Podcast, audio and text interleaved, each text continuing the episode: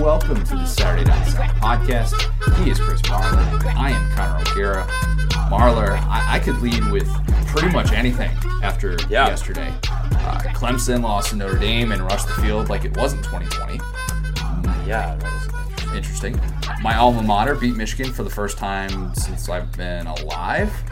Like a drum. Covered the first half team total as well. Money in the Bank. And obviously, you know, cocktail party happened and it was filled with storylines, which we're going to talk a lot about anyways.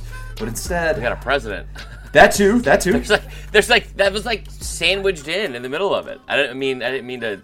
We're not gonna talk politics, but it, I have to tell you a story about It it. was a very busy news day, needless to say. Yeah. And um, I mean, appreciate them for making that announcement at 11:30 and not like during the middle of, you know, the cocktail party or something like that. I'm sure Disagree. We'll, we'll disagree on that. But go Okay. ahead. Um, I, I instead wanted to lead with something else. Okay.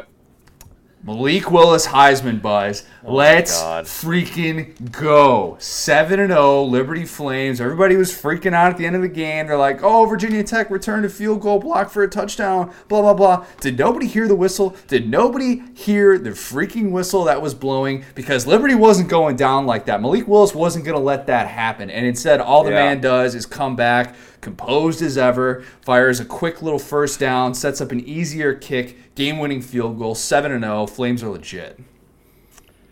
Yeah. Okay. Sure. We gotta let you gotta let this go. Never. Um, yeah. So it was a ridiculous, crazy day. I, I like door. So CD called me at like eleven forty-five, eleven fifty, or something like What that. What did he call you this time? And so, so he called me on the phone, and uh, and he was like, he's like, hey man, just kind of going over some stuff. Uh, I want to get your opinion on something. And so we're just talking about like first half season, first half of the season, like highlights, right? And in the middle of that, Allie's like, Chris, Chris, and I'm like, what? Queso got out, like he got hit by a car. What is happening? And because I was like freaking out, she was like so over like over the top, and she's like, "We have a president." I was like, "Oh my god!" And so I was pissed because I I wanted to watch the Texas game at 12. There's no SEC games, and for whatever reason, just that channel was showing the president stuff, and I was so mad because it was like, guys, you had all week to do this, all week to figure this out, and now we're sitting here, and it gets important or whatever. But I was so mad. Should have flipped over. to watch some football. Should have flipped over to ACC Network. It was electric. I don't have ACC network, Connor. That's a ridiculous network to have. That makes one of us. A lot of stuff to get to. Of course, we're going to talk about the uh, big change and what happened in Jacksonville. Uh, a lot of short and long term implications with how Florida was able to, to beat Georgia for the first time since 2016. We are going to get to the rest of the SEC, which, you know, for a four game slate, I actually thought there were a lot of takeaways from it. And maybe you'll disagree on that, but um, with almost every team who is in action, with probably the exception of Vandy, poor Vandy. But Yeah. I thought there were some, some definitely some long term things that we're going to have to get to. And the good news, well, we have Sunday apologies uh, just like normal. And the good news is by the end of the show, we're going to be talking about a full slate of SEC football. Yeah. And it's Masters Week in November. What a blessed time. It's gonna be awesome. What a blessed oh, man. time. I, I don't think there's gonna be as much hate coming out of me this week, but there's gonna be some. I, I think there will be. I, I know you. Yeah. I know you when it comes Yeah, to, to. Bama LSU, and I, I know that that's going to be. Oh, I meant I meant to I, I meant to our audience, but yeah. What, what did they ever do to you? Let's let's Oh let's God, be nice to we'll them. get into it. Let's be nice to them. Before we do all of that, Marler, we threw a little change up last time. Texas Pete ad in the middle of the pod. We're not Yeah. we're not messing around today. It's Sunday. We got to get this from the jump for those of you who. I mean, Yeah. it's Sunday while we're recording this, and I'm thinking about lunch whenever we record this. So naturally, my mind is on Texas Pete. I haven't had breakfast yet, and and I, I need I need myself some Texas Pete and some eggs. Man, I've really gone back to that now. I, I don't know what I went away from it for so long. Um, regardless, if you have it for breakfast, lunch, or dinner, make sure you have it at some point, maybe multiple points throughout the day. Texas Pete, uh, just oh, it just makes everything so much better. There's a cool little crisp in the air.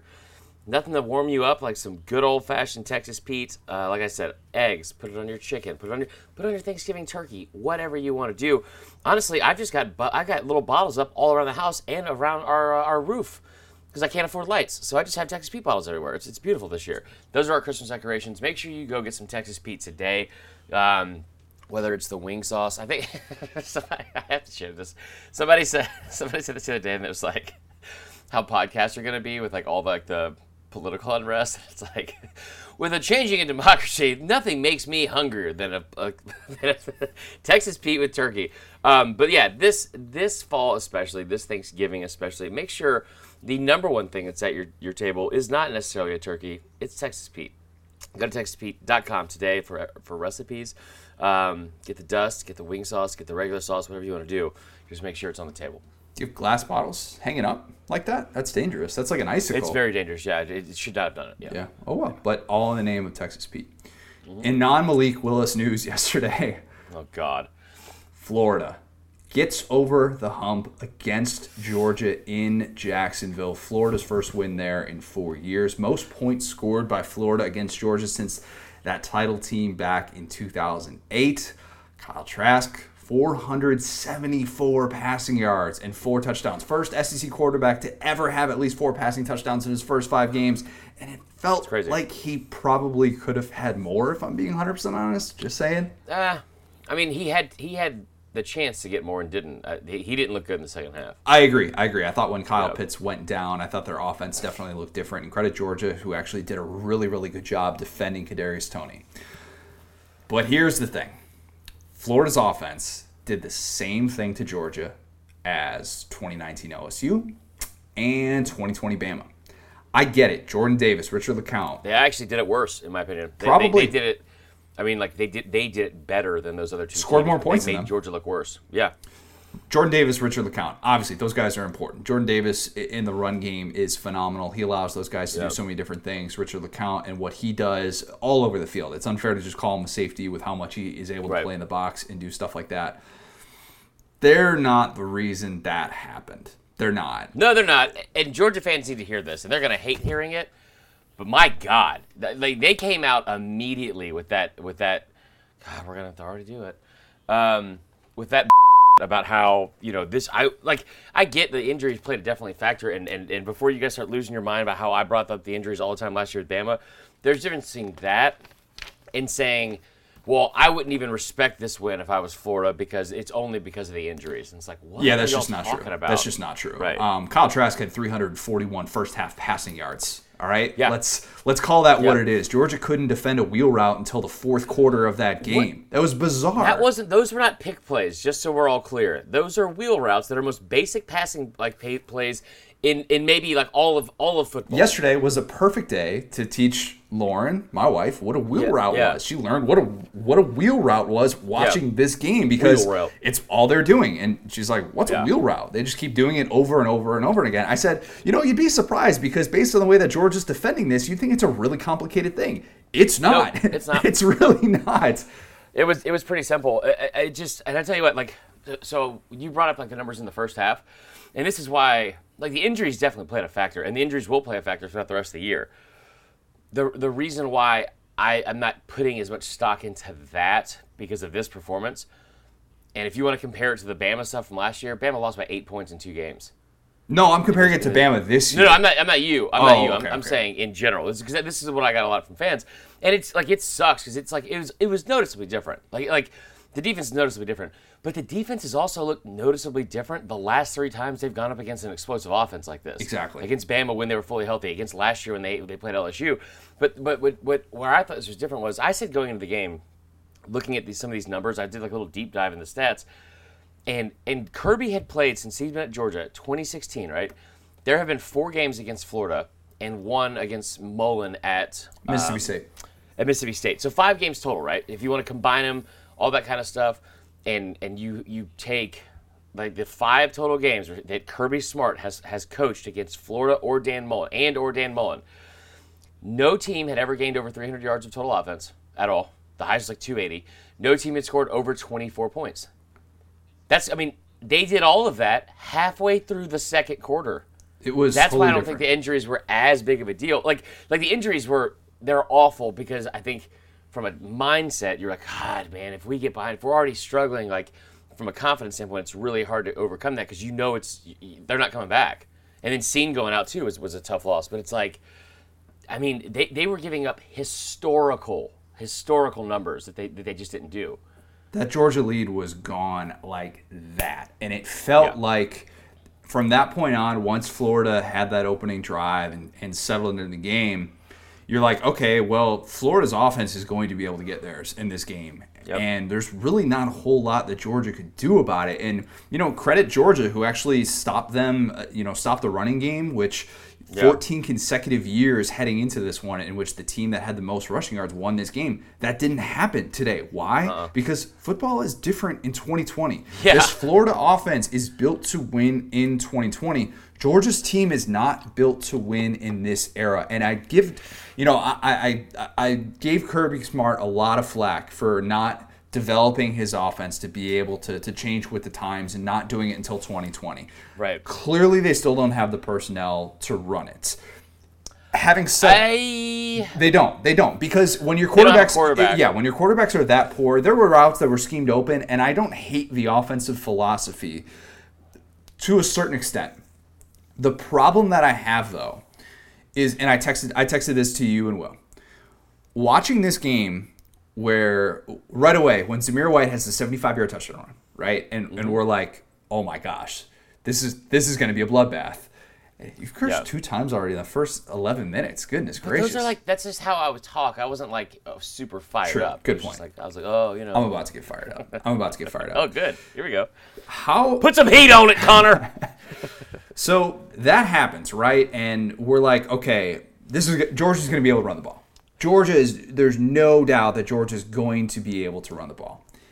In this game, Zamir White did not have his fifth carry until midway through the third quarter. In Georgia's Yep. 29 offensive plays following that 75 yard run that Zamir White had, in which he went, I think, untouched, I'm pretty sure, if I'm not Yeah. mistaken, and they set He the did. edge perfectly. He got three carries in those next 29 plays. I'm gonna say something know- here that that you know what I, I Georgia fans, you said it all day yesterday, and I'm usually against you. Run the damn ball. Run the Oh, damn that's Connor! ball. Because you know what? How in the world does that happen where Georgia falls into that trap again? It happened against Bama in the second half Yeah. where Georgia all of a sudden is like, ooh, we want to be one of these modern offenses too. You don't have the personnel to do it right now. You just um, don't. you don't have the quarterback to be able to do it. Your receivers don't don't lay out. You have a running game that's actually establishing something. This is who you are right now, and you Yeah. can't be that thing. And you did it to yourself, and it's hilarious to watch. And and I, I like, listen, I know I know very well who I picked yesterday to win that game. I know very well what I said on this podcast about Kirby Smart and all those things, and I hope it made Georgia fans feel all nice, warm, and fuzzy inside. I, you know, we're gonna do Sunday apologies later. I need to apologize to to uh, probably to Georgia fans and myself for for I, I, I think I think being trying to trying to be self aware here. I've been placating Georgia fans and I have been building them up for for maybe maybe it's out of fear that they are going to overtake Bama. To It's not extent. been real To a certain extent. Yeah, it's it's not it has not been a real thing. I think I, I I've- I've I've come to learn. They they are they are not the best defense in the last decade. Kirby Smart, I don't know. Uh, he's obviously this year he's not going to make a national championship no matter who the quarterback is.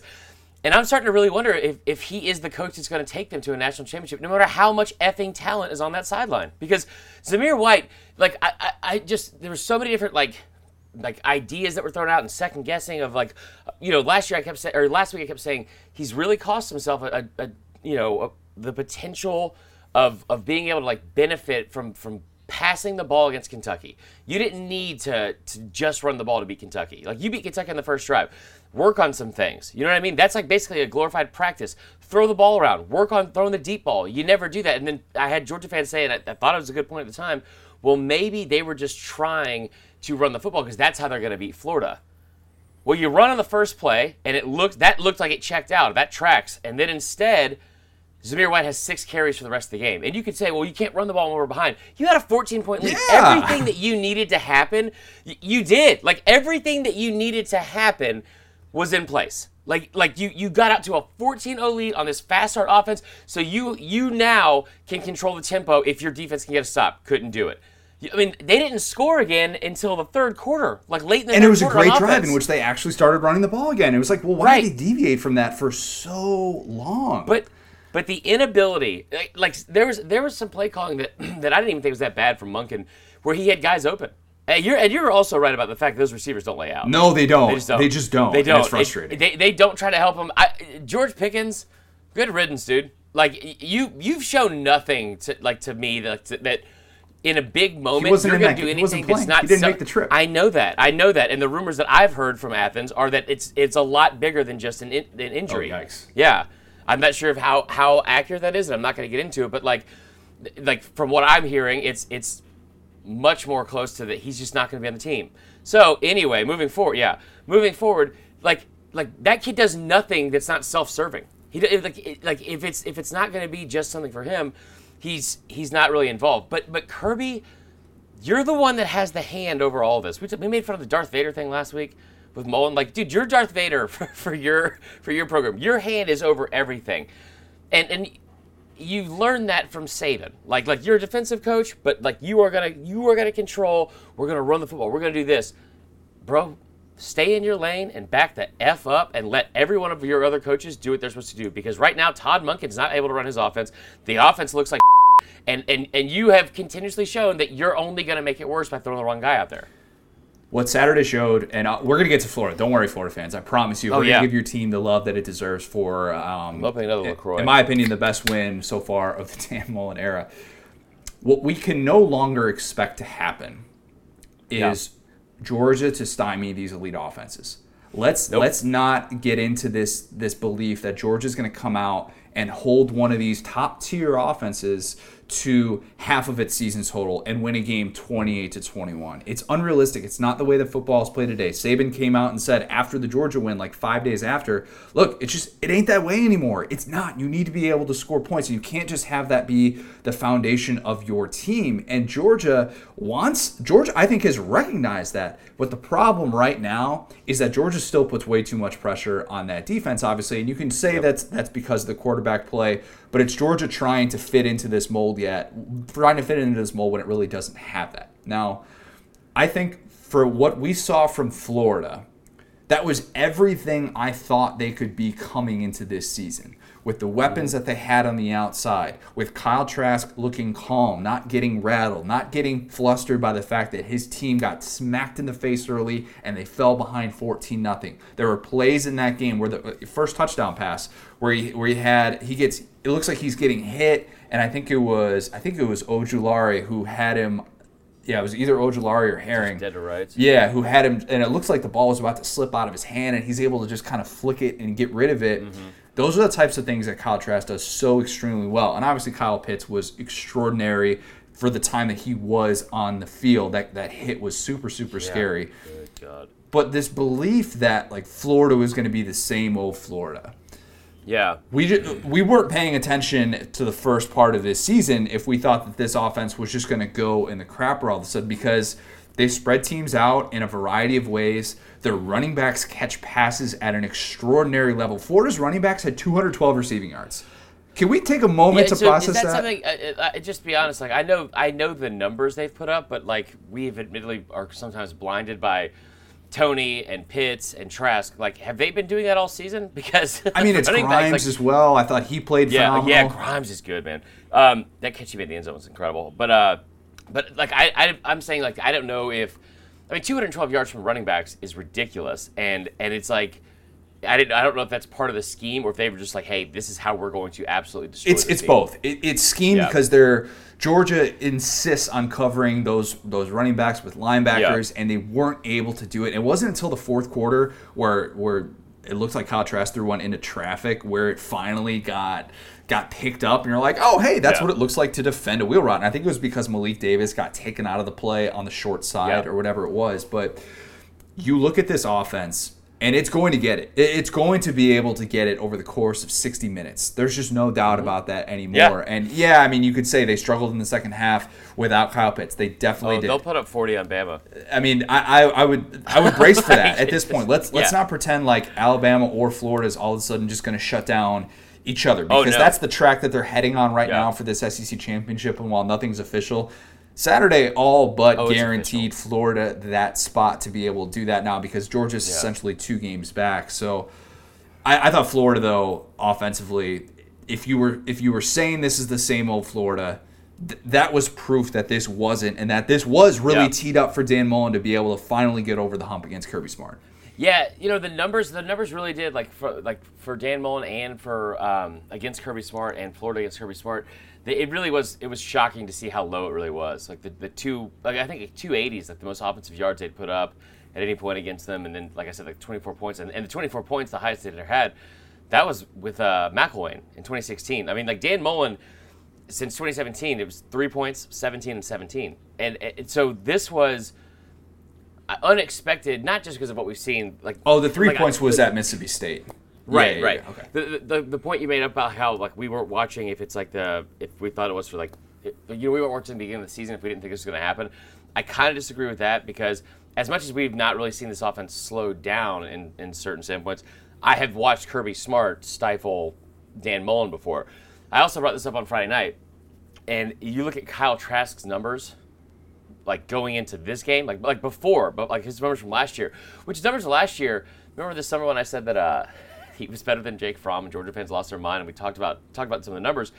That game against last year, he had 257 yards passing, he had two touchdowns, no interceptions, and completed 64% of his passes. In the last 38 games going into this one, last 38 games under Kirby Smart, only two quarterbacks had had completed over 60% of their passes, had 250 yards, and didn't throw an interception. You know who they were? Burrow didn't have an interception in the in the SEC championship. Mac Jones had an interception. Yeah. So Kyle Trask and Mac Jones. yeah, or Kyle Trask and I Joe mean, Burrow. Yeah, so yeah, yeah, Kyle Trask and Joe Burrow, and and and you started looking at it, and I was like, one of the things that was crazy was, um, I, I looked at like 2016, 2017, 2018 Florida games, and in the 2017 Dan Mullen game, those four games combined, right? Those four games combined against Kirby Smart, they had 405 total yards passing. They had two total passing touchdowns. Kyle Trask did he he out outperformed all of that yesterday, and he did it very early in the game, and it was just it was I, I think that. Dan Mullen deserves so much credit for this, and I was so wrong about him not being able to go in and, and, and outcoach Kirby Smart because he, did. outcoached him all Yep. day long. And, and I think that if you're a Georgia fan and you talk about the Jimmies and Joes and the recruiting, all that kind of stuff, we, t- we, we knock Mullen all the time for him not being able to recruit. This is what that looked like yesterday with a quarterback who no one wanted, and he has he has turned him into this. I would be terrified if I was a Georgia fan, having having like having to know because because really now you start you start like kind of like peeling back some of the layers of this. Georgia's had a lot of success against the SEC East. They they especially have dominated them before Dan Mullen got there.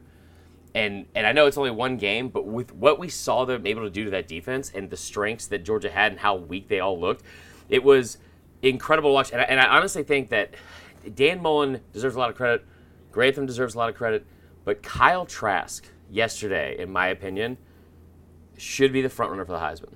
I don't hate that I- argument I at this point. No, I like like listen. I love Mac Jones. I know I've been arguing with Wes Burbrick or whatever his name is in the Facebook group all the time about who's going to have the most passing yards. I don't know if Trask has the most passing yards at the end of the year. Five straight games with four passing touchdowns, with ease, with ease. You know what this has shown these last couple of years, and you can even go back to 2018 with Felipe Franks as well. I like Nick Fitzgerald. I really do. Oh God. Dan Mullen's not recruiting Nick Fitzgerald's anymore. Nope. Dan Mullen has evolved his offense to a much more pass happy approach, and we can talk about how Kyle Trask wasn't the natural fit in his offense. Dan Mullen has adjusted his scheme to Kyle Trask's skill set incredibly well, and that's what gets lost in the shuffle of his rise in all of this. And I thought that was such a, a just a, a statement win, and Kyle Trask sensed it, mm-hmm. and he understood. You saw this, a different kind of emotion out of him, knowing what was mm-hmm. at stake. Also, third and Grantham worked. I, I get Yeah. it. Georgia's quarterback play was terrible. At the same time, Right. Two for 13 on third down. That's all Georgia was. We talked about. You asked the question like, are they going to complete sixty percent of third downs? I was like, 62.5% was what Georgia was on third down in the last Yeah. two years against Florida. This was a thing, though. This was a thing coming into this where it was still considered an unknown. Is Todd Grantham going to be able to do what he did against Mizzou, which was find ways to dial up pressure that don't leave guys on islands, which he Yeah. did. But I think it's it's not even the edge guys. That's the crazy thing. Like, Mm-hmm. you know, you see Kyree Campbell in and the impact and the impact that he has had since he has been able to return. And Brenton Cox, of course, had that big moment. Cool to see him be able to celebrate after. I'm sure Georgia fans would disagree with that, but at the same time, like it actually worked, and we didn't know that it was going to work until we saw it play out, and you saw the continued success that he was able to have. Yeah. I think that now Florida, obviously being in the driver's seat moving forward, interesting matchup next week. But you know, I, I think we we we have Florida figured out more, and Florida looks a lot more like a contender, especially with the defense playing like this. My question's about Georgia Yeah. moving forward because this is the first time since year one of Kirby Smart in which this Georgia team is out of it in the regular season, and How do they respond? how do they respond in a year like this where you don't get those you know those non-conference games in the middle of the season and the schedule is it is a grind and what what now happens with this team are we going to see more guys that that that opt out what's going to happen with this JT Daniels situation that continues to that baffle of him on the us oh my yesterday. gosh I, I mean, listen, there was some asshole uh, on Twitter yesterday talking about how I didn't know what I was talking about because if I said the Dwan Mathis thing, and then I saw David Pollack even came out and said that that the Dwan Mathis argument should be shut down immediately because of how he looked. I disagree still. I disagree still. Like if, if you watched that game yesterday and your takeaway was Stetson Bennett is our guy, he's the best option, you're still blind to, to what's going I on. I think though that it justified the the people who were saying Dwan Mathis absolutely needs to be in when he struggled like he did, which he I- did. Look, Sure. You know what? Listen, I'll tell you what. Here's here's one thing that happened. Was, sure, he struggled. He struggled against Florida and their defense when they were down by 20 effing points and all that kind of. He, God dang it, he he struggled against that that defense. So did Stetson Bennett. Stetson Bennett started out two for three, Oh, and it was like yeah. two of eight, like two of eight in the rest of the game. So it wasn't like like to put that on Mathis and like some very weird, misguided like, yeah, we can't have him in because he looks so bad, dude. The guy you had in for three quarters and should have already been pulled, he also looked bad. Oh, and by the way, he looked bad the week before, and and again the week before that. Like Dwan Mathis made a play in the third quarter of this game when he came in. They, they ran the ball on first down to make it short yards and manageable. It was like second and four or something like that, right? Next play, he rolls out right because he's being pressured, and he, instead of throwing the ball away, tucks it tucks it down and runs out of bounds for like a four or five yard loss. You know why that kind of play happens? Because you have no effing game experience, and you don't know in that moment. Oh yeah, my my immediate reaction should be throw the ball away because Kirby doesn't do that. Like I like I'm gonna start yelling because it makes me so mad. Like he does he does nothing to prepare for for what has now become the inevitable, but he does nothing to prepare for like a backup. He does nothing to, to get those guys reps. He he has completely mismanaged his quarterback situation. He, like, and I don't care if you don't think Dwan Math. If you don't think Dwan Math is the answer, fine. Stetson Bennett the fourth is not the answer. Put JT Daniels in there, roll his ass out there with one leg if you have to, but figure it out. And like because somebody else needs to be the quarterback. Make it a competition. This is stupid. Here's my question. Hindsight's 2020, of course. And Georgia didn't have the No, I'm not going to I'm not going to justify the the Bennett over Mathis thing. Yeah. Kind of deviating from that. What's the point of JT Daniels being eligible? What was the point of getting him that you. immediate eligibility if you're you have him cleared, he's in pads, he's in a, he's in a uniform, he's not considered Right. limited or anything like that. Won't scare him. What in the world is the point of having him out there right now when we're talking about somebody who is in year three? He has that mm-hmm. Power Five experience, and all he's doing is sitting there on the bench, relegated to this role as like, oh, he's there, but basically he's there in spirit and not in actuality. I don't. I there's something more there that we are clearly not privy to that type of information. Yeah.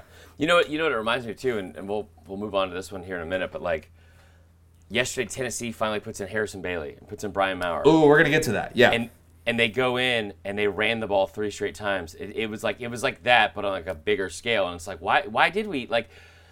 Like I'm not saying that Kirby Smart doesn't see whatever he sees in practice. What I am saying is in in real time in these games, you saw it against Bama, where where he hit a wall, Stetson Bennett hit a wall, and they were no longer able to be in contention for that game with him at quarterback. You saw him against Kentucky, where you didn't give that many opportunities, but like he wasn't looking great, throwing more interceptions. Like he's had multiple interceptions in his last three games, right? Or yesterday, Mathis had two. Bennett um, was the quarterback in the SEC who went the longest into the deepest into the season without an interception. And ever since that Bama game, it's just been pick after pick Right. after pick.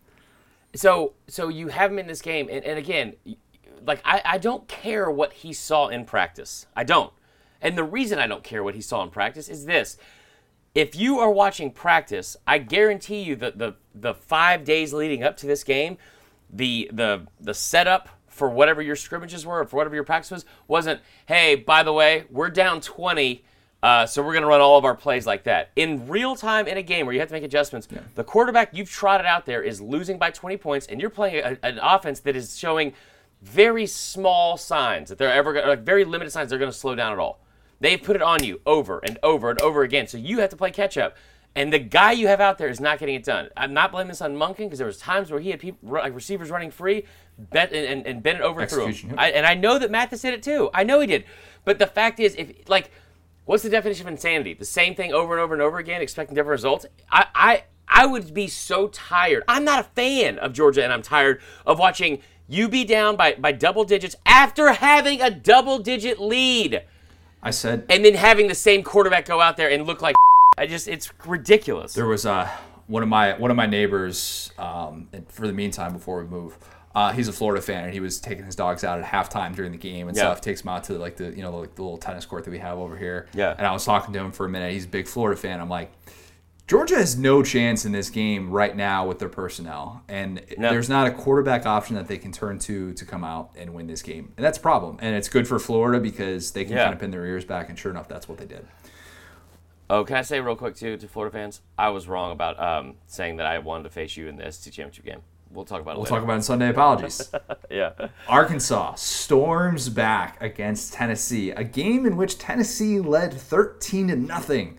13 to yeah, nothing. What the hell happened? Um, Guarantano looked fine. Eric Gray was rolling, and then it was, I believe it was DeAndre Johnson who faked the injury. The injury fake. Karma. That oh man, Tennessee fans after that, they're like, oh man, that's that's it right there. They're never going to score another point. It was all done there for, for Tennessee. Arkansas scored 24 unanswered points, all of which came in the third quarter. Guarantano didn't return after this awkward fall on his head, so Brian Maurer comes in and does nothing. But the bizarre thing that happened during that, as we learned from our buddies, SEC Network's finest, Tom Hart, Jordan Rogers, Cole Cubelic, they were talking about how on when they were when they were doing their their pregame uh, all their pregame prep and stuff like that. Jeremy Pruitt said that Harrison Bailey wasn't playing because you know there was this fear about throwing a freshman into the fire, and he worried that Harrison Bailey would follow the same pattern that Jarrett Guarantano did. And then Harrison Bailey, of course, comes into the game in the middle of the fourth quarter when it's 24 to 13. This Arkansas defense is clicking on all cylinders, and you're just like, what in the world is going through Jeremy Pruitt's head? If that is an yeah. actual, if that is how he actually feels, then that just tells me Jeremy Pruitt hasn't paid attention to college football in the last five years. And seeing that true yeah. freshman starting in the SEC, starting uh, across Power Five, isn't a thing right now that should be holding you back. And I understand it's a pandemic, it's a weird off season, all that. But like we're we're in the middle of November now, or we're going to be in the middle of November very soon. Yep. What what in the world is the point if you don't feel like you can develop a quarterback in that amount of time? That this one is honestly more concerning because we talked about the, the comments he had about how we had a freshman scrimmage and we found 25 guys that can play. And I was like, what do you mean you like you found like I found change in between the couch cushions before. Like like sick brag. Thank you. All quarters, bro. You don't even get it. What? Uh, but it's like how do you even Eh, like like what do you mean you found 25 players like if you ran scout team and effing rudy showed up and he was like man this kid's a monster dude like he makes tackles all over the place he's to end up being a, a four year Letterman, and, and we're to slap a, a C on his jersey, like what like whatever. But like, you don't find 25 guys that can contribute during the season. That's just bad coaching. And and the stuff with quarterback, Guarantano, I don't, I didn't think he looked bad. Uh, he was he was somewhat ineffective. Arkansas fans, I promise, Yeah. we're gonna give you your love that you need here. I, Oh, I yeah, without a doubt. There's plenty of Yeah, credit coming um, Arkansas's way, but you, you're right. I mean, and at, at, at the time, they didn't even know on the broadcast when he went out because it was like Brian Maurer's Yeah. coming in all of a sudden, and it took Cole Cubelic getting the explanation of oh, Guarantano went out when he had that weird head injury when he land, he took like Yeah. an awkward landing, and they took him to the locker room for a concussion. Um, yeah, I- I, just I I thought that when you have a lead like this, and and again, like I, it just looks from like a, a situational standpoint, it- like you, you just aren't doing things to try to win games. There's a I feel like I'm seeing that a lot this year. like, Yeah. in, in coaching, you're, you're you're and maybe maybe I'm overreacting for one. That could easily be the case because it happens all the time.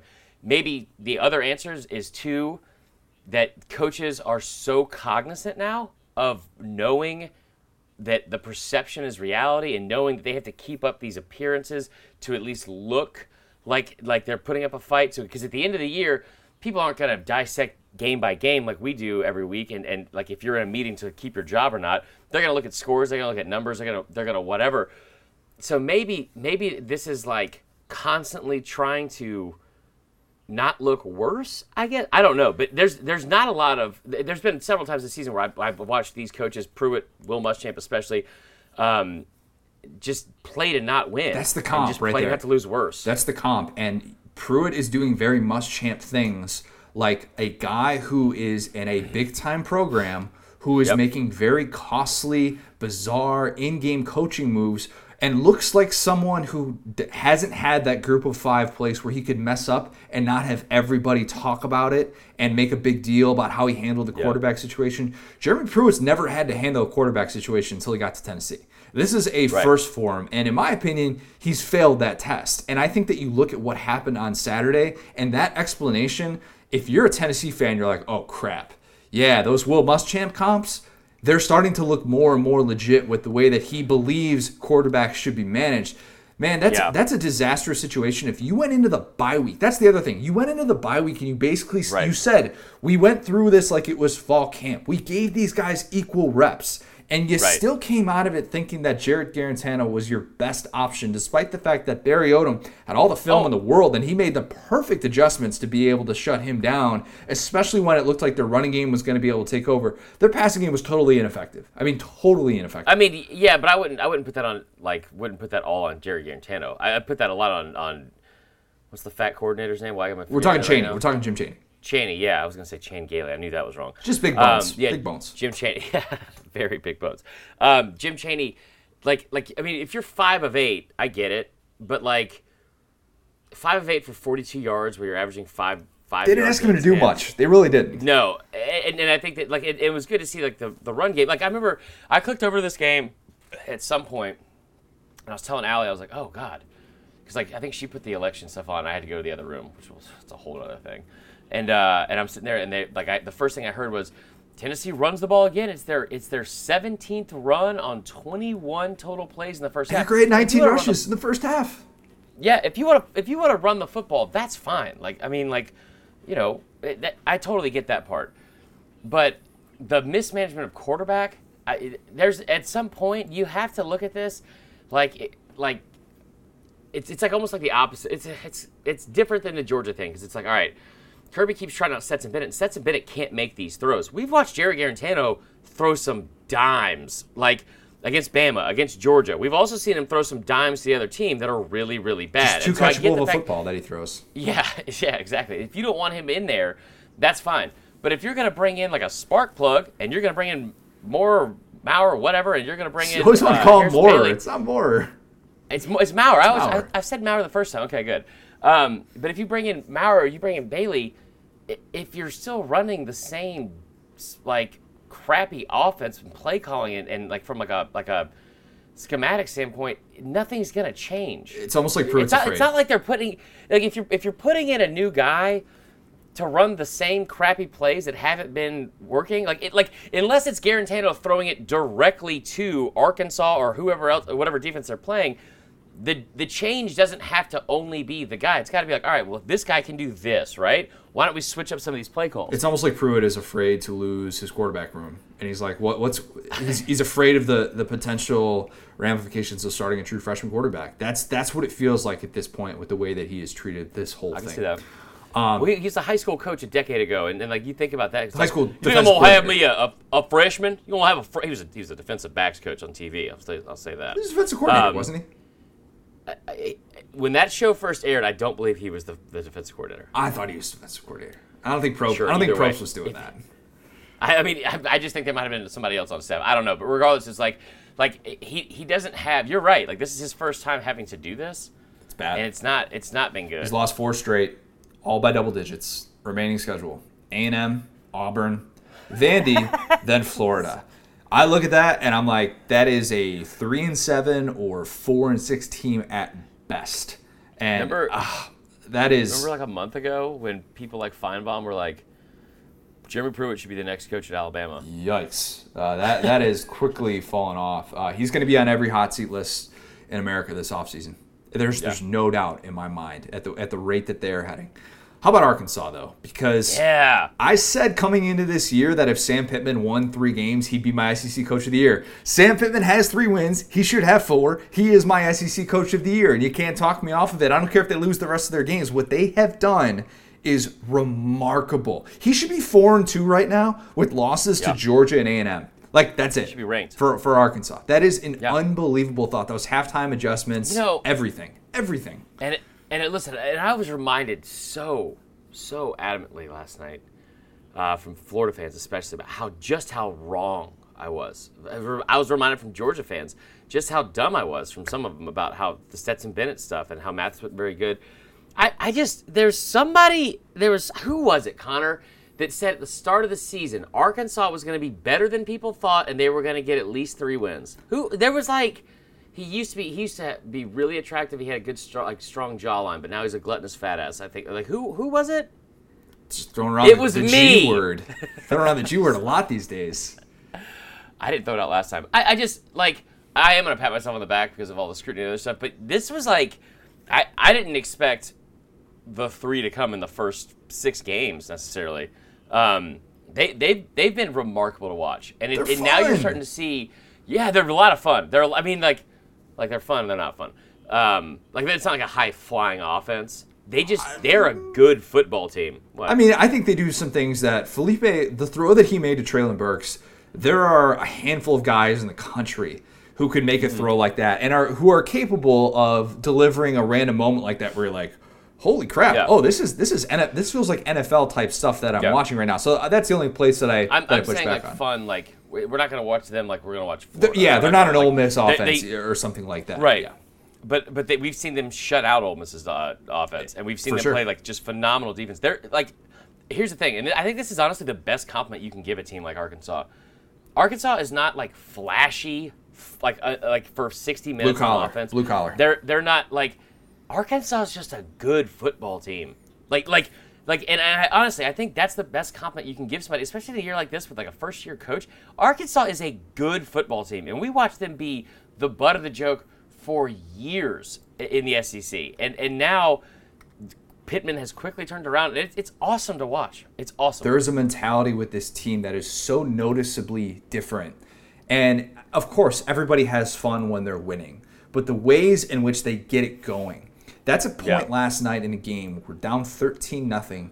There is a 0% chance during the Chad Morris era that that team comes back, that that team has faith in the coaching staff to put them in the right spots, and all of a sudden it turns into everybody kind of doing their own thing. They don't play as a unit. Last night, down 13 0, all we saw was that team come together, and especially on the defensive side of the ball, where it really looked like okay, we know that Barry Odom's going to put us in the right spots. We know that we're going to Yeah. have this thing figured out. We're going to start teeing off on this Tennessee offense, who we have totally figured out at this point. And sure enough, that's what they did. And they they are so they're they're like the perfect example of what it looks like to truly buy into a head coach Yeah. and their coaching staff. And it's it's fun to watch. And this team plays with a toughness that. I did not think that we would see. passion. Yeah, toughness, passion. I mean, the, the line that Cole Cubelic had Treylon Burks kills hogs with a knife. Like, Yeah. I mean, that's a little bit, a little bit on the graphic side. I didn't necessarily grow up with Saw that several times on my social media timelines last night, and it was It was a uh, great moment on the broadcast. I'll say that. But like, that's that's that's part of this belief of like this Arkansas team. I think is is unique. I think that they are totally on board with this new this new identity that they have, and not necessarily concerned about you know whatever failures Yeah. that they have. This isn't a team that, that came into the year feeling sorry for itself. And there are so many teams across college football that do that when they experience turmoil like what Arkansas Yep. did, and with a new coaching staff. I can't I can't tip my hat enough to what this Arkansas team has been able to do. It's it, it really is. I think what's what's fun for me to watch is, you know, and I hate to harp on this one dude because they're they're just different. They're just different. But you remember Jeremy Pruitt's first season when he was like all frustrated all the time and just call just it was refreshing to an extent because he was calling out the team for their shortcomings and but we saw him like kick the whiteboard on the sideline and we saw him like get all frustrated. Every time I've ever seen Sam Pittman go into a, a huddle with that team or, or like go into like a moment with his teammates, it always gives me this like like warm and fuzzy feeling of just like man that guy that guy's a guy you want to play for like like that guy that guy builds you up he believes in you he makes you better than you are like i mean like felipe franks is better than we gave him credit for i will Can say we talk that about Felipe? sure. Can we talk about Felipe real quick? Not when I'm done talking about Sam. Yeah, sure, absolutely. So, but like, Connor, you don't cut me off. Like that's I, that's my role on the podcast. I, I do it all the time. Um, no, but so like I I, think, I just think that Pittman is like like I loved my college coach, and he he taught me so much about like you know being a man and growing up and doing all these different things. And he was but he was really tough nosed, and he wasn't necessarily the guy that's gonna put his arm around you. It's like like Bear Bryant used to always say. You, there's some guys you got to put your arm around, and there's some guys you got to kick in the ass. And and I just Sam Pittman is a guy that every single time I see him talk or, or, or interact with his players, I just think, God, I'd want to play for that guy. For sure. He just he just gets it, man. He just gets it. There are three guys right now, three probably of the top five candidates for National Coach of the Year. Sam Pittman's one of them. Saban. Pittman's definitely one of them. I'd argue, Yeah. uh, and I'm going to sound really biased here. Tom Allen at Indiana at three and zero right now is probably one of them as well. And Who did they play week one? Week- Penn State. they played Penn State week one, Rutgers week two, and then uh, Michigan was Yeah. this past weekend. And then probably Hugh Freeze as one of those as one of those guys. And there are going to be people who are going to laugh at that. But I, I was reminded this week because I, I was on probably two hours worth of conference calls from Liberty. Yeah, that's right, doing that Malik Yeah. Willis story. And I was reminded this weekend something that I've kind of forgotten about amidst this like Hugh Freeze kind of fallout, just how much of a player's coach he is, and how he is a totally yeah he has a totally different Yeah. mindset than even someone like Gus Malzahn. Where Malik Willis was talking about that, how Gus is like totally intense and like that's not to say Gus isn't a player's coach or anything, but Hugh is much more of a relaxed kind of low key player's Yeah. coach and a guy that people obviously love playing for, and he's won Right. everywhere that he's been. So what I'm trying to say is like these players coaches who have this mentality of like hey even when it's not going well their team still likes them. It doesn't feel like they, they hate this head coach even when things are, are kind of in the crapper and you see that Now- with pittman allen and freeze all those guys. I will say, and Allen is also a really great, likable coach. Um, just kind of touching on this, and we'll, like we don't have to go off on the, the tangent about it, but like um, Pittman, Pitt, like Pittman has probably been aided a little bit with the fact that everyone hated Chad Moore so much. and the fact that actually and this is going to be an unpopular take chad Moore signed a really good recruiting class in his one full year which is kind of Yeah. lost in the shuffle amidst his And- crappiness But but regardless, uh, it's you, you talk about those guys and like you're right. They, they all do have a factor. Like like I'm sure people like playing for Saban, but there's like I, I've said this a thousand times. Like I, I wouldn't want to play for Saban. Like I'm, a, I'm I'm a huge Alabama fan. I would much rather play for for a guy like Pittman or a guy like Hugh Freeze, and not just because of strip clubs and, and burner phones. I just because like, you know, I, I think that like like we need to all get on board with this. And I and I know it was probably unfair to think of like giving him an offensive coordinator job a couple years ago. And I think now you really think about it, it's because it would have been a disservice to him. He deserves to be a head coach. Hugh Freeze deserves to get the next big job. Like he, I, I fully believe he deserves to get the next big job. He got himself in trouble doing stuff. Now he was doing it more and more like more blatant and and, and more egregious than, than places, and he got himself caught. But he was doing stuff that everyone else does. Kind of. Can we talk about okay? So that kind of fuels our next topic of conversation, and I guess we'll, we'll talk about Felipe a little bit more when we talk about the the, the Florida Yeah. reunion later on when we guess the spreads. South Carolina gets absolutely stomped at home against Texas A&M. Texas A&M team that absolutely looks like it has turned the corner. Fire Moss Muschamp chance breakout at Williams-Brice In the game. In the game, bad. Twenty-one to nothing at halftime. Awful look. A&M did whatever it wanted. You get a bye week and your team comes out and you get smashed like that. You come out that flat. Top ten team at home at night coming off the bye. That's terrible. So of course every South Carolina fan, and I totally get it at this point. I totally get Yeah. it. Is like, hey, Hugh Freeze would be nice There right now. go. Hugh Freeze would be nice, dude.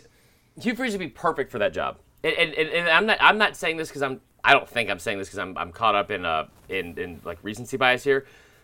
But what it takes to win at that job, don't turn your hat back. No, I'm just saying. I'm, I'm just saying. I'm not. I'm not gonna leave it. I'm not gonna. You have your hat backwards right now. What are you talking about? I know, wasn't it's so leave it cool, like dude. You, you guys wouldn't even get it. Hang ten, whatever. It's hang loose. I don't know. Say by the. Scratching my head. Um, anyway, so so but like, but what it takes to win in a place like South Carolina is something different. Like I know Steve Spurrier did what Steve Spurrier did there because it's Steve Spurrier.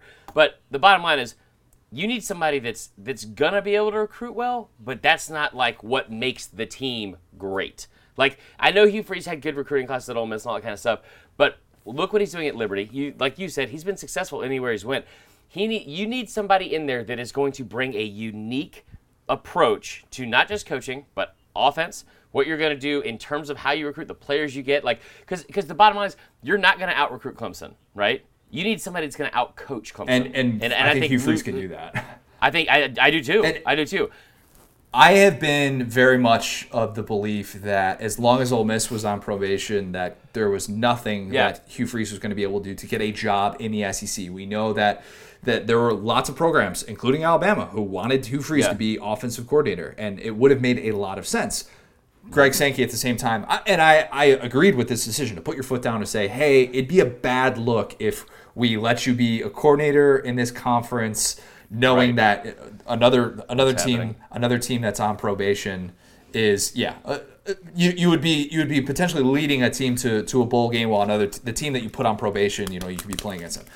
I think Right. that that now is a different conversation, and that's why because I had people I threw this out when Barrett Sallee tweeted about um, like uh, Hugh Freeze next coach. I can't remember where he said he'd be the next coach at, but I said South Carolina makes the, makes more sense to me, Mm-hmm. even though I've kind of already quietly given that job to Billy Napier. I think Hugh Freeze makes more sense in what he'd be able to Oh, do. it'd be much better hire than Billy Napier. He would be. And Hugh Freeze and the way that he schemes, if you watched any of that game against Virginia Tech, I know we make the Malik Willis jokes all the time. Like, Hugh Freeze can still scheme in ways that is Yeah. just ridiculous. Like, there's a reason that this team, that, that his team right now at Liberty, which is in year three as an FBS program, is in the top 25 and has beat two has beat two ACC teams this year. So, like, I actually kind of while while this is still going to come down to whether or not Ray Tanner is going to want to pay a $13 million buyout amidst a pandemic and all that Ray stuff. Tanner, get him out of there too. Uh, yeah, that's what this would have to be able to come down to is whether or not these boosters are going to want to pull the trigger. If it gets to this point, that's so bad. Because if you remember, just a few weeks ago, we're talking about this team potentially turning the corner. They had just beaten Auburn. Everybody's feeling good. But now, I, maybe three winnable games left on that schedule. And if this does end up turning into a two and eight type of season, yes, South Carolina fans are going to say, Hugh Freeze is at the top of the list, and I, I don't necessarily disagree with them. yeah. Um, A&M, driver's seat. Man, we talked about the road woes. Coming into 2020, two SEC road wins, true road wins. Yeah. Man, I'll tell you, that Florida win, too, helps their playoff chances. Florida beating Georgia, by the way. Yeah. Kind of lost in the shuffle, but I have not seen an A&M team on the road like that, especially, just take what it wants. Just take what it wants. Yeah. Say there's nothing that you're going to be able to do to stop us. It didn't matter that Isaiah Spiller went out kind of early in the second half of that game mm-hmm. after he got off to a really good start. And Ainias Smith, I think, only ended up with four touches in that game. Still got into the end zone because that's what he does. But like A&M is just different, man. They're just different. There's no way I- around it. my biggest regrets from this week. I gave myself too much time in between Danny DeVito making our, our staff picks graphic and allowing me to sit there and overthink the picks. So I wrote that damn article and I was like, yeah, Vandy's going to cover 20 points because that's ridiculous. And then I was like, also A and M is going to destroy South Carolina. And then I went back on both those things. Hmm. What we saw yesterday from A and M was awesome. And I, and I want I want to propose something here, Connor. Nobody cares about Mississippi State. I love Sarthak. I like. I can we not talk about that game and instead? Can we talk about playoff the the playoff situation that is now? I wanted to hit on one one comment that Leach made post game, if that's all right. yeah, and then we're gonna go. Can we talk We, about we talk about playoffs, huh? Sure. Okay, so and because it, it, has everything to do with A and M. Oh, okay, And I'm, I'm not you. gonna talk about South Carolina because I don't really care. Um, and and uh, we've already like like South Carolina reminds me of um, my ex, and, and here's why. Because I've said this to to uh, my boy um, Beard Tomato always, Chris Phillips, and I, and it's just like they're they're more toxic. Like being a, a Carolina fan is like more toxic than than like an ex, right?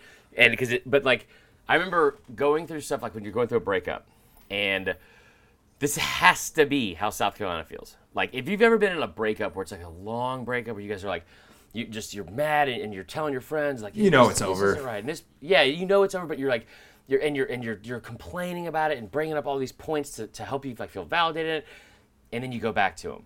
And then, and then it's got to be like your friends have to like hmm. kind of like girls that go through this all the time, especially.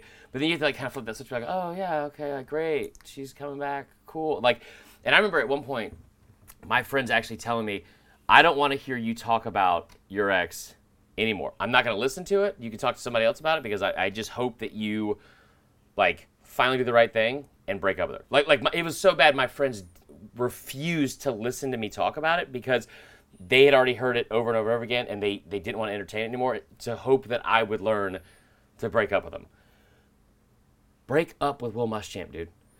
Like just like I don't care what the buyout is. I don't, like Easy for us to you say, were yeah. gonna be no, but like the money's not dude, like if you don't think South Carolina has 13 million dollars laying around, they do, they do. Like like just flat out, money is I don't care unless it's like a Gus Malzahn thing with the 49 million. Money is not as big of an obstacle as we make it out to be. If you want to be like smart about finances, sure. In the world of college football, that doesn't matter. Like like you This year's different though. That's that's that's the only thing that the, that we have to remember during this is that while that that's going to frustrate South Carolina fans, or if there's any fan base who would love to be able to fire their coach, but it's like crap. Well, we have this eight-figure buyout that we can't afford right now when we have all of these cuts. But it but it does matter. it. But it, but we don't we don't afford it. officially know that until they actually come out Connor, and pay it. they are a major university in, in America in 2020. I know who's making I budget cuts across the have- board. I'm, that's all the only I guarantee you they have $13 million. I, I get, you know what? I'll tell you what. I, this is not, and they're not even crazy boosters. I guarantee you if you said, hey, we would like to do this, and you talk to your boosters, like, like the back behind the scenes stuff you know that happens. Listen, dude, you realize that Auburn, Auburn had like factored into their coaches. Terry Bowden, talk to your boy Tuberville about it. My Terry boy. Bowden and Tommy My Tuberville, boy. like, like, hold on, Th- those two guys. There was a stipulation in those actual contracts. Bobby Lowder addressed all of this. That once you were let go at, at Auburn, you got part of a payout, but you weren't allowed to talk about any of your dealings with the, the people that paid you money there and, and your time at Auburn, like like from from a leaving standpoint at all. Like they they factored in hush money to Terry Bowden, and this is all like like it's worth a Google. It's worth a Google. But like I guarantee you, if you went and met up with like your your biggest boosters, and you're like, hey, listen, we probably shouldn't have spent a million dollars on that stupid oversized uh, cock statue we put out front. But here's the deal: we need some money to help like us not have to pay the all 13 million. How much would we be willing to donate, or how much can we crowdfund to get him out of here? How much is it worth to you guys to see a difference? And we'll figure out a way to pay you guys back on the back end. I guarantee you, they would raise that half of that money in a week. It depends how dire the situation gets. And I know that's not a popular thing to say Sunday morning We're after there, a game like man. this. I, I, I get it. I totally get it. I think this year we see a couple, and I'm not saying South Carolina is going to be one of them. I'm not saying that they're automatically going to hold on to Will Muschamp, but I'm saying it is something that is impacting these college athletic departments. That's all. All right, real quick, I want to talk about this. So stupid. I just said I banged the drum for Hugh Freeze if he's South Carolina's so coach. logical. Yeah. I hate it. Um, anyway, moving on. Mike Leach, the post game comments that he makes after his team beats Vandy Ben's by a touchdown. Um, th- these these uh, this quote was transcribed by Ben Portnoy of Dispatch. Shout out, fellow Indiana University grad as well. Um, Leach is asked about the lackluster offense, and he kind of gets into this little mini rant about fan expectations. And he he he went into this like three part rant where he comes out and he says, you know, people are kind of being impatient with this team, and he he says like, you know, Mississippi State fans are great, blah blah blah. You know, appreciate all the support and all that. But he said, you know, the people who are impatient, they can go find another team and see how it works out, and they can, you know, you can go criticize their team. In other words, Leach Leach hears the noise but he Mm-hmm. he doesn't care and to a certain extent Should have known that was going to happen. exactly and i kind of I, I i understand all parties to a certain extent on this i understand kind of why leach is coming out after that game and saying look you guys might not have realized this but i actually wasn't brought in for some year one flip and if you thought Yeah. that was going to happen you are impatient and Right. I've now gotten to the point with Mississippi State, especially after they beat a Vandy team with 58 scholarship players by a touchdown, and they actually had a potential Mm-hmm. go a potential go ahead drive, but it turned into this game changing fumble deep in their own territory, and then Mississippi State scores a touchdown to take a 10 point lead. Uh-huh. Mississippi State, just forget about this year, man. Just forget about this year. Yeah. Mississippi State fans, close your eyes and just wake up when this season's over because it's not going to bring you anything more but frustration because this team still doesn't have the personnel to be able to execute this system, and that's not changing this year. It's just not. Frustration and pain, Connor. It's just going to be so much pain. By the way, Connor, up. Connor. it's been a while since we've heard that. Been a hot minute. It's so much, yeah. Uh, up next for Um, Mississippi State, by the way. Kevin Steele's defense, then Kirby Smart's defense. That'll be fun. Cool. Yeah. So here's my thing about all this. All right. Um, I, I don't like. Like you should know this is gonna happen. He's he's gonna end up doing. I love that we're here already. I love that we are here uh, for this part of him being the a hole coach. Um, where That was the he's like- question. How yeah, is he like, going to handle like, like right. And, and so, and, and he's right. You're uh, he's right to an extent, and what he said isn't wrong or offensive. It's like I mean, like he he should have. It's like sometimes I feel like like when I'm like insulted online, and somebody would be like, "You idiot! You said this." I'm like, "Oh, just stick around. Like it's gonna get way worse. Like I'll say a lot more dumb and offensive things." But at the same time, like when you look at it, Mike Leach, the writing was on the wall for the first year. You, and you nailed that. Like like he he's like he's struggled in his first year at places. That, that's I mean it's whatever. I, I think my biggest concern comes from like running some of the players off. And, and I, I yesterday was an incredible moment that I waited for all offseason. And it was something that I wanted to see. And I, I said over and over again, I was like, I cannot wait to see this happen. And I'm going to cry when it does. Because for the first time in my life, we get to see in the deep south a new flag in the state of Mississippi. And I don't like, I know we talk about not getting into politics. I don't feel like this is politics. I feel like if you're upset about the Confederate flag, we probably just don't have stuff in common. And that's fine. But like, I, I really wanted to watch Kylan Hill run out of that tunnel holding that flag. And, and, I, and he was, whether you like Kylan Hill or not, whether you agree with what happened or not, there's no way to argue that he was he was not the guy. He was, I mean, he was the guy that sparked all that change. Kylan Hill was. And it's just it was just really cool and a, and a cool moment in sports, in my opinion, that you see somebody that has that largely of an impact in a whole state that that hasn't really changed for 200 something years. And I I hate that I'm going to project here, but I hate that Mike Leach kind of took that like a little bit. You know what I mean? It was cool to still see it happen. It really was, but it was like, man, Mike Leach is at like his his personality has really kind of driven like a divide Yeah. between some of those players and I know it's illogical and, and irrational to blame him like that. I'm not really upset about him that Kylan Hill didn't get to run it out there because of him. I just hate that like this is a this is a factor of Mike Leach being your coach. Yeah. Is divide with some of the players, not getting along. Like I mean, we see it played out everywhere. Yeah. Um, so I just you know, but it, wa- it's still a really cool moment yesterday. Like a really really cool moment. Let's talk playoff stuff. Let's talk playoff stuff because A&M is definitely becoming more and more interesting. And I think watching last night and the way that things played out with, with Clemson and Notre Dame, for those who did not stay up late to be able to watch that double overtime game, um, I'm looking at you, Chris Marler. I'm looking Yeah, I you. know. Yeah, um, it was a great game. It was a great game, and Yeah. you know we we knew that it wasn't going to have the same sort of feel without Trevor Lawrence, which there's definitely something to be said for that. This, in many ways, felt like a preview for the ACC championship. Obviously, those are the two best teams in the ACC. There's not really much of a debate, in my opinion. And I think that there's a case. Notre Dame, right now, with the longest active winning streak in all of college football, is currently sitting there having just beat a Clemson team that still threw for a ton of yards in that game with DJ Uiagalelei. It's pretty good, right? Uchi wally wally, uchi bang bang, boom. Close, nailed it. Yep. Um, but I, I came away from that thinking, well, all right, that was a preview, and Notre Dame now has more playoff buzz. But at the same time, I still think this is all going to come down to the ACC championship. I'm not as bullish on the two ACC teams in the playoff as some are. I can see a path. I can definitely see a path, but I'm not quite there just because say Lawrence wasn't the there. What I said at the beginning of the year. That the ACC had I a said- better chance at a two-team playoff bid than the SEC. Thank you. And I will stand by it. I pray to God I'm wrong. I don't want to see it at, at all. Is that what you're praying and, about? And this is. I don't pray that much, but yeah. So, Bleep, um, bleep that for Pastor Patty Stew. she knows. Uh, um, I ta- I, anyway. I, I feel like like uh, real quick uh, because my mom actually brought this up a couple weeks ago. She she she was talking about praying and I was like I don't feel like I remember like dear Lord I'm like hey what's up man like how the, how you been dude it's more like that. Um, anyway so this is my this is my biggest fear in college football this year besides Mac Jones getting injured and that is if if you open the door for this, this could not have set up more perfectly.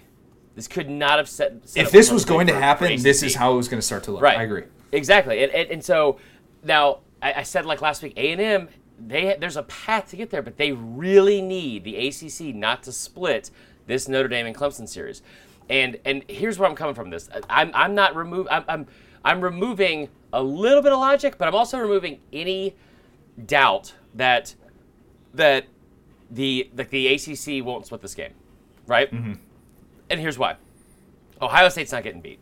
Ohio State's toughest game left on the schedule was your alma mater, uh, Indiana. Ohio State's going to be a, like a 21 point favorite in every game it has left. Yeah, Ohio State's not getting beat.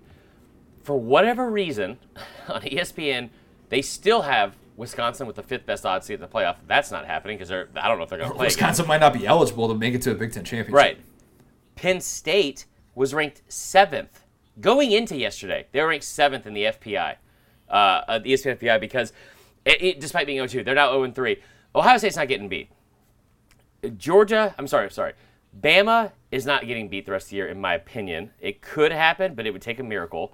Um, and, and they would have to get beat twice. Because if they lose and win out, it doesn't matter. Like, Bama has a game to lose in the SEC Right, right. right? Um, as long as they win the SEC championship. Florida, they're not losing the, in the regular season. A and M, in my opinion, the only chance they have of losing is Auburn. So you need chaos to happen because with Notre Dame beating Clemson, you have all the perfect built-in excuses for Clemson team in the media and, and playoff, playoff committee. Love a good Clemson team, okay? Like I, I know that they were third going into the playoffs last year. It's because there were two teams ahead of them undefeated, and and but like now you have Trevor Lawrence being out, right? Now he gets to come back. He, he was out get for to two avenge the games, loss, and that's yeah. right. They get to avenge the loss.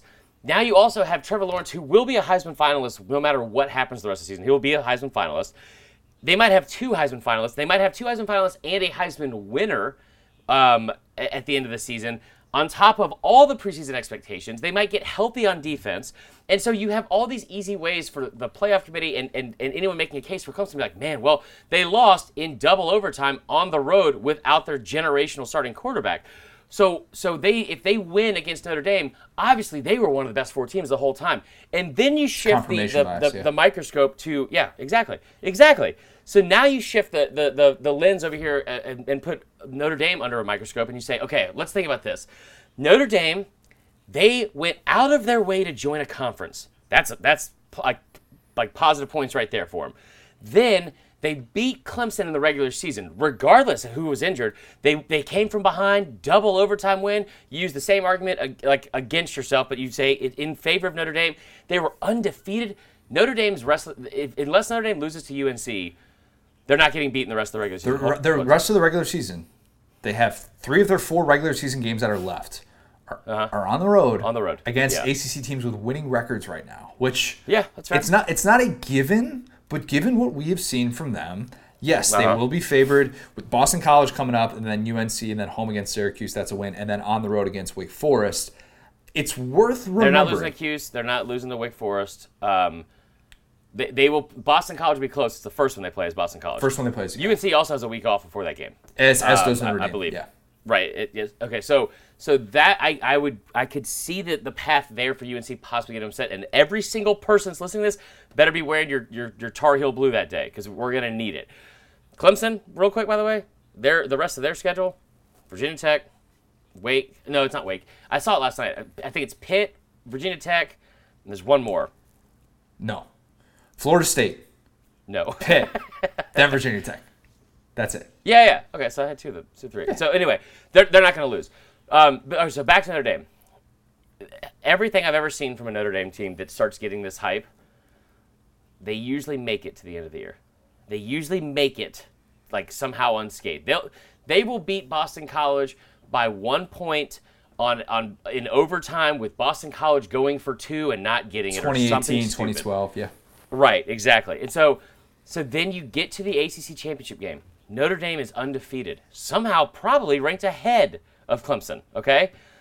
You lose that game. God forbid you lose by anything less than a touchdown cuz it's hard to beat a team twice, right? Like it- it's hard to beat a team twice, and they had Trevor Lawrence back. There's no way that a committee or fans or polling experts or, or whatever else in the college football media and the and decision makers are going to look at a Notre Dame team and say, eh, they were 11 and 1, but they and they lost to Clemson.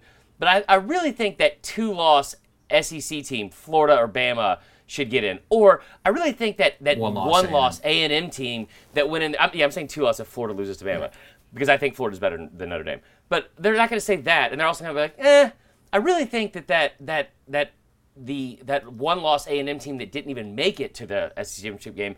I don't think that they're they're better than Notre Dame. The only way this plays out for the SEC, in my opinion, and I hate to say it, is if Notre Dame loses, Bama runs the table and then loses close to Florida, and then they they put Bama in with Florida. Like that's that's how it would have to happen. A and M, in my opinion, if Notre Dame goes undefeated, A and M's done. A and M, I think I think A and M's done already. Well, Notre Dame, Notre. Dame would get in, and then Clemson would get left out, though. No, for what? Clemson would get left because you said if, no, if Notre Dame goes undefeated, that way they would beat Clemson. Oh, I, I meant the regular season. In the regular season. Okay. Yeah, because like if they go undefeated, I, they're not going to beat Clemson twice. They're just not. So I, I think that if they go undefeated in the regular season, A and M's done. A&M's rest of the schedule is interesting because Auburn and LSU have been so up and down. We came into this year thinking that, that those were going to be huge games to tell us where A&M is in year three. Dude, they get eight. They get LSU at home. Yeah, this the schedule is all of a sudden looking different than what we originally thought. The good news for A&M, the Florida win keeps getting better. It keeps Yeah. getting better. And the problem for A&M could be that, well, if the Bama loss had been by a touchdown, we're, Mm-hmm. I think we're having a little bit of a different conversation. But there's this But the uh, the other side of that is it was week two. True, true. Don't get me wrong. I, No. I think I think A and M has a path.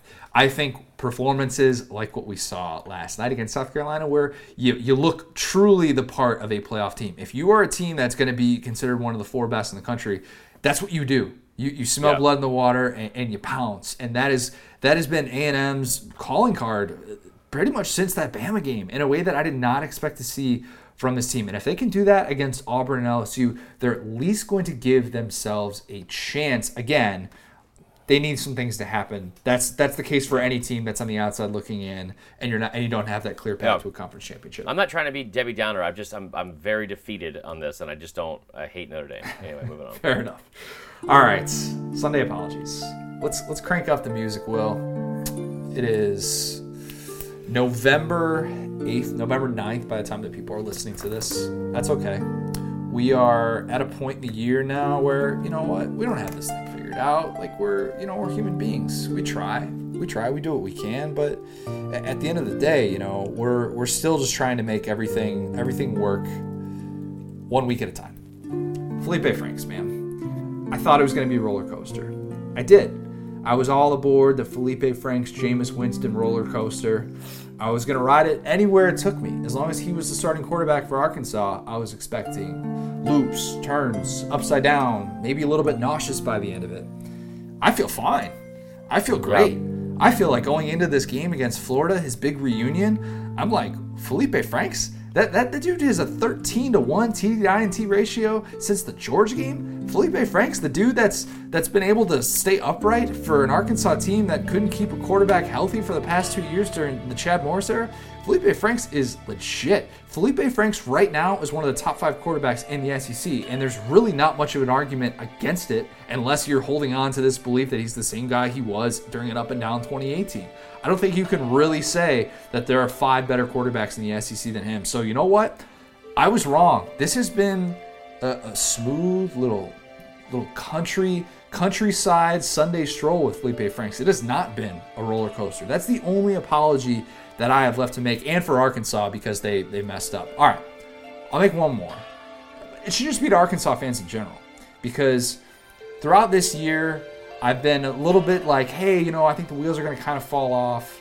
I think maybe at this point of the year when depth is an issue, Cole Cubelic said Arkansas doesn't even have nine defensive linemen Yeah. who, who Barry Odom feels comfortable being able to roll out there. You question how that was going to look. Arkansas's covered the spread in every single game. every single game. Yeah. Yet, for whatever reason, I picked Tennessee to cover. And I, I'm realizing week after week that Vegas hasn't caught up yet to this Arkansas you're right.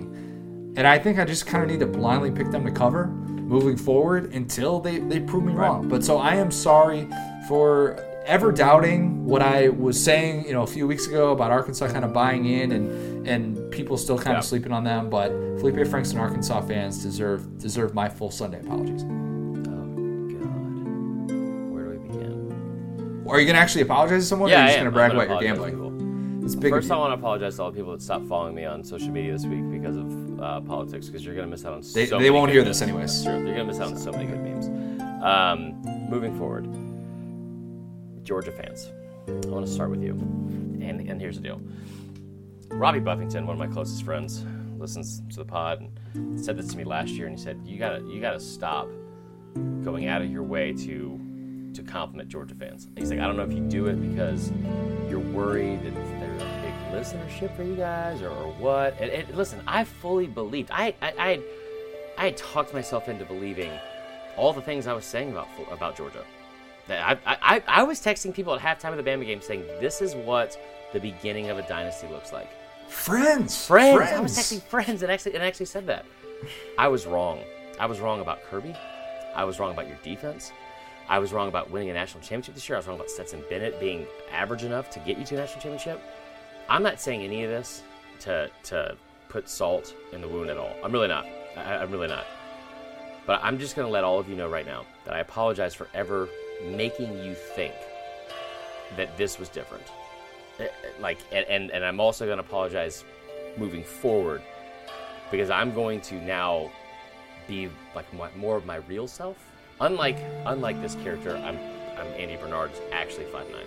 i'm actually going to be like my real my real self from now on and um and I, It's true now. yeah, it's true. It's true. No, nope, I'm not gonna call you that. Um, and I'm just going to, uh, I think, call things the way I see it more, and uh, and just treat you the way you deserve to be treated, which is not as a national championship contender. So until you prove otherwise, um, let's get to Florida. Where do we even start? Where do we even start? There were some people that said I needed to apologize to to Kyle Trask, which I'm not going to do because I feel like I've been very uh, complimentary of Kyle Trask. Let's start with Grantham. I refuse to give Todd Grantham an apology last week. I f- refuse to do it, Connor. He had two extra weeks Yeah. going against Mizzou, and and he, the, the the defense was so bad that I, th- I thought that he honestly still owed us an apology, and blah blah blah. My God, two of thirteen on third downs. Todd Grantham still got it. Todd Grantham has still got it. Todd Grantham is like that prom queen, like you went to high school with, you haven't seen like 16 years, and you come home for something, and she's like still rocking like Cole's jeans. And you're like, damn, Cindy still got it. Todd Grantham, you still got it. Um, please don't wear Cole's jeans. Anyway, um, I, I this defense is only going to get better. It's only going to get healthier. Is only going to, to to face teams the rest of the season. I think that aren't going to beat them. Um, and now he's got pretty much a month and a half to prepare for Alabama. Todd Grantham, I'm sorry for everything I said about you. Please don't hurt Mac Jones when you blitz nonstop um, in, in Atlanta. And the other He person might not. was that? He might not blitz nonstop. Yeah. A little bit different. The other person I have to apologize to, um, Dan Mullen. Oh man, I said some things. Said some things about you. You weren't basically man enough uh, to beat somebody like Kirby Smart. You weren't built. You weren't built the same. You weren't. You weren't tough enough. Uh, You. I mean, I, I don't approve fighting in khakis, but if you could do it, do it. I, and you proved yesterday you could do it. I, I, I just down 14-0, didn't flinch came in there like I, I everyone was on board with Florida. I was doubting you guys from the start, and it was mainly based off of your your past and your character. And boy, was I wrong. I, I just, I mean, my goodness, uh, you're you're you're you're like, what's the best way? To, I mean, you're like The Office season eight. You got a lot of characters, man. You got a lot, and then I'm just really. I'm im- impressed more than anything, and I know Office season eight was terrible. What are you talking about? they had a lot of new characters. Okay, but it was bad. Not it had nothing to do with him being good. What has not, that has nothing to do with it. It was just I thought season nine had more new characters because it had plop. Dan. I'm sorry for what Connor's doing right now too. I I, I want to apologize for that. so here's the thing. Um, I I apologize. I apologize, to Dan Mullen, for real. Like this, like I, we joke around a lot, but I I owe him like a genuine apology. I, I questioned whether you were morally stable or not morally emotionally stable, which okay. I question if you were basically man enough to lead your team into victory. Incredible win yesterday. Incredible job getting over the hump. Had a great time. Had a great time, Daniel, watching you turn the state of Georgia blue twice in the same week. it was just it was it was just an awesome win, and, and I couldn't be uh, more proud of you guys. Last, actually, second to last, Florida fans in general. Goodness, this is like a seven-minute apology. What are you making up for last week? Yeah, I am, Connor. Is there a problem? Um, first off, it's like a three-minute apology. Uh, so anyway, I I'm sorry for Florida fans for getting you guys all riled up and thinking you guys would not make the SEC championship game, and also really sorry for saying that I would much rather play y'all than Georgia. God, I would I would. I, unlike my dog, I would love to see the mailman again. I, I would love to see him again in Atlanta, and I'm not gonna be able to. And the last last group I need to apologize to. Seamless transition. Oh shit! Hold on. Oh boy. Queso says hello. Connor! Connor! I only need to apologize to LSU fans because this is coming out. Connor! How you been? You, you, you look a little surprised. You look a little surprised to see me right now. How, you- how you been? I'm confused as to why Quick on! is- Quick on! Quick, quick, quick left. Quick go get a little bite to eat. He go have a little apple cider donut. You have apple cider donut, Connor? That's so basic. I don't know why I'm doing it. Connor, I don't know why we're doing this right now. It's rude. Anyway, Connor, big week ahead. We got a big week ahead. I know you prepare. You you prepare. How you prepare? Uh, usually try to look up as many stats as possible Mm-hmm. and put them on pieces of paper and shuffle them around while I'm recording a podcast. Hey, you making fun of Chris again for no I mean for no reason. Absolutely no reason. Regardless, okay. Uh we got a big week in, down Baton Rouge. Okay. Lot lot of stuff coming out lately about my personal life. Um, let me tell you something. I'm a new man. I'm ready to go, and we gonna be Alabama this weekend. You wanna start? You wanna start a chair, Connor? We want Alabama. All right, coach. It's probably enough. Um, we're gonna get at least one one star review from somebody offended by that, but good to have you back. It's good to be here, Chris. It's good be. Connor, what the hell did you say while I was out of the room? Um, I might have might have made fun of your, your paper shuffling, uh, and doing too many too many notes, looking up too much random stuff to prepare. Might have Uh, been. you fun. know what? I don't know. You know what? You, I'm glad you did because um, I, I know. I noticed. I'll, you know what? I'll just throw some shade at you real quick. I know that you got t- like twice in the past week. People have gone out of their way to compliment you for being right about something, right? Like like Perry did it a couple weeks ago in the thread about how you you nailed something.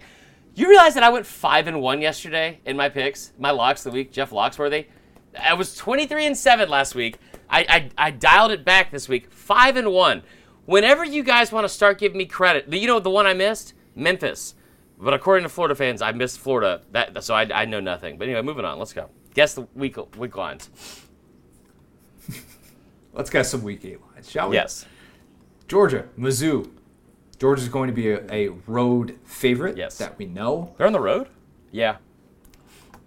Road team I first. know, it's a joke. Listen. you off. You did. Georgia going to be a two touchdown favorite. I'm going to say 14 and a half points on the road against Mizzou. Angry Kirby Smart. Yeah, I think that's perfect. Um, that's exactly what they were favored by last time too. Cocktail party afterwards, a couple years ago, a certain Florida team, after a loss to Georgia and watched the season fade away, did not handle Mizzou very well. That'll be Just- fun. And Mizzou's got an off week too, so Vandy, Kentucky. Um, Kentucky's going to be favored, but with that offense, you can't be favored by that much. But Vandy was also like a 19 point dog against Mississippi Yeah. State, so I'm gonna s- I'm gonna say Kentucky's going to be a 13 point favorite. oh nine and a half. Nine and a half. Gosh, that's not that much. A&M, Tennessee. A&M's road woes, I think, are a thing of the past. Ten point favorite Tennessee- against South Carolina. Yeah, Tennessee is going to be a dog at home. I think A&M 11 and a half point favorite 12 on and, the road. a, 12 and a half. Auburn, Mississippi State. Gosh, Mississippi State's just so frustratingly terrible. Auburn's going to be a favorite. right now. Here we go. Ooh, ATL. There we go. uh, I'm going to say Auburn is going to be. Can Auburn be a double digit favorite? Mississippi State's defense was not good against Vandy. They let up a ton of yards. Yeah. A ton of yards in that game. I'm going to say that Auburn is going to be 11 point favorite. Um, against Mississippi State. Yeah, I'm, I'm, I'll say, I'll say 14. Okay. Auburn also hasn't looked that good on the road Yeah, as I know. well. Something to keep in mind. South Carolina, Ole Miss. Ole Miss should be a home favorite. I think. Yeah, they will. With how bad South Carolina has looked the last two games. But I think not by that much. Ole Miss, four point favorite. Uh, at home against South Carolina, I, I will say five and a half. Four, four sounds about about more right though. I like that. Most intriguing game of the week in all of college football, in my opinion. Arkansas, Florida. Yeah, that's right. Arkansas, Florida. The Felipe Flan- the Felipe Franks reunion in Gainesville. I can't even say it. Florida will be not as big of a favorite as some would have expected coming into the year, despite the fact that their offense looks really good. I think this could partially be dependent on the health of Kyle Pitts, which we do not Yeah. know what that is moving forward.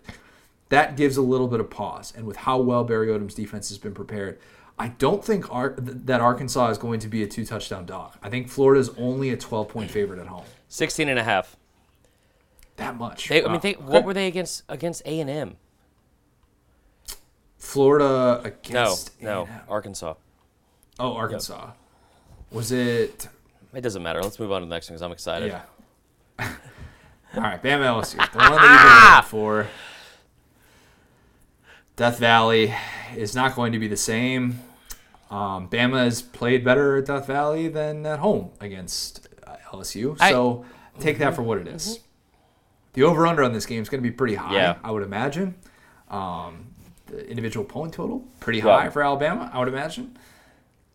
Has to be over 40. 20 yeah it has to be over 40 bama on the road against that defense 22 and a half Oh, point favorite 17 and a half. I will put all of my fiance's money on it.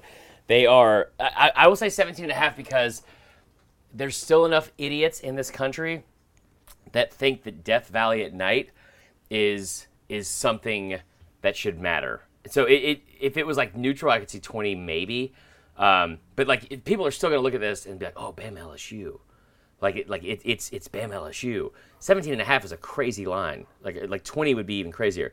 But as you illustrated, and as you will hear from me several times throughout the week this week, in the last 63 years, Alabama has lost five times at Baton Rouge. The Tide don't lose in Baton Rouge. Going to be interesting Wait, to hold that on, real quick. Now that I think about it, when's the last time LSU's even scored on Bama in Baton Rouge? 2014. you would you would know yeah, that it's better than I. 2014. Well, it's been. Oh, we were all so young then. so yeah Kevin I think was LSU's still- got a chance to score What's that? Myles brennan's probably not going to play in that one Oh, well. then- that will impact that Oh, I didn't know that. that will Oh, then it'll be 20 yeah, as well right. Okay. Yeah. Okay. We have a full slate coming up. It's going to be Masters Week. Oh, gosh. What a fantastic Oh, time of year this is turning out to be. It's going to be great. Looking forward to that so, so much. This has uh, just been fantastic to be able to talk about like actual playoff things moving forward. We have playoff shows that are going to be starting in like two weeks here. Dude, you know what? You know what I didn't realize we're in the middle of. MACtion started last Wednesday. Perfection slot. We're in perfection slog. They have, there's games on Tuesday. We have football every day this week. Is that what re- you're really thinking of? Yeah. Perfection slot. Yeah, we, Yes? we, we Okay. are getting we're getting more and more similar. Uh, so wait, you said a cuss word today, Connor. I know. I know. I did. What the Got me was fired that up. about? Got me fired up. Sorry. Um, but yes, uh, still so many things that we're going to talk about. We'll we'll, probably, we'll we'll talk a lot more playoff stuff moving forward. I've been pretty much ignoring the rankings moving Yeah. to this point because I, I don't really see the point in talking about you know games that you know we're talking about resumes that are so vastly different at this point. But make sure that you're following all of our stuff on social media, cranking out great great content on SaturdayDownSouth.com, Saturday Down South newsletter, Saturday.football. Go subscribe to that. Go join our Facebook group, Saturday Down South Podcast Facebook. Make sure that you're following us on Twitter at Vern Funquist, at SDS, at the SDS Pod, at SEC Football, at CJ O'Gara. Any other Twitter accounts that I'm forgetting? Probably. That's okay. Um, but yes, Coach O, you came by. What do we need to remember? He's gone, Connor. He's eating a. Um, it might need to. Talk to you guys soon.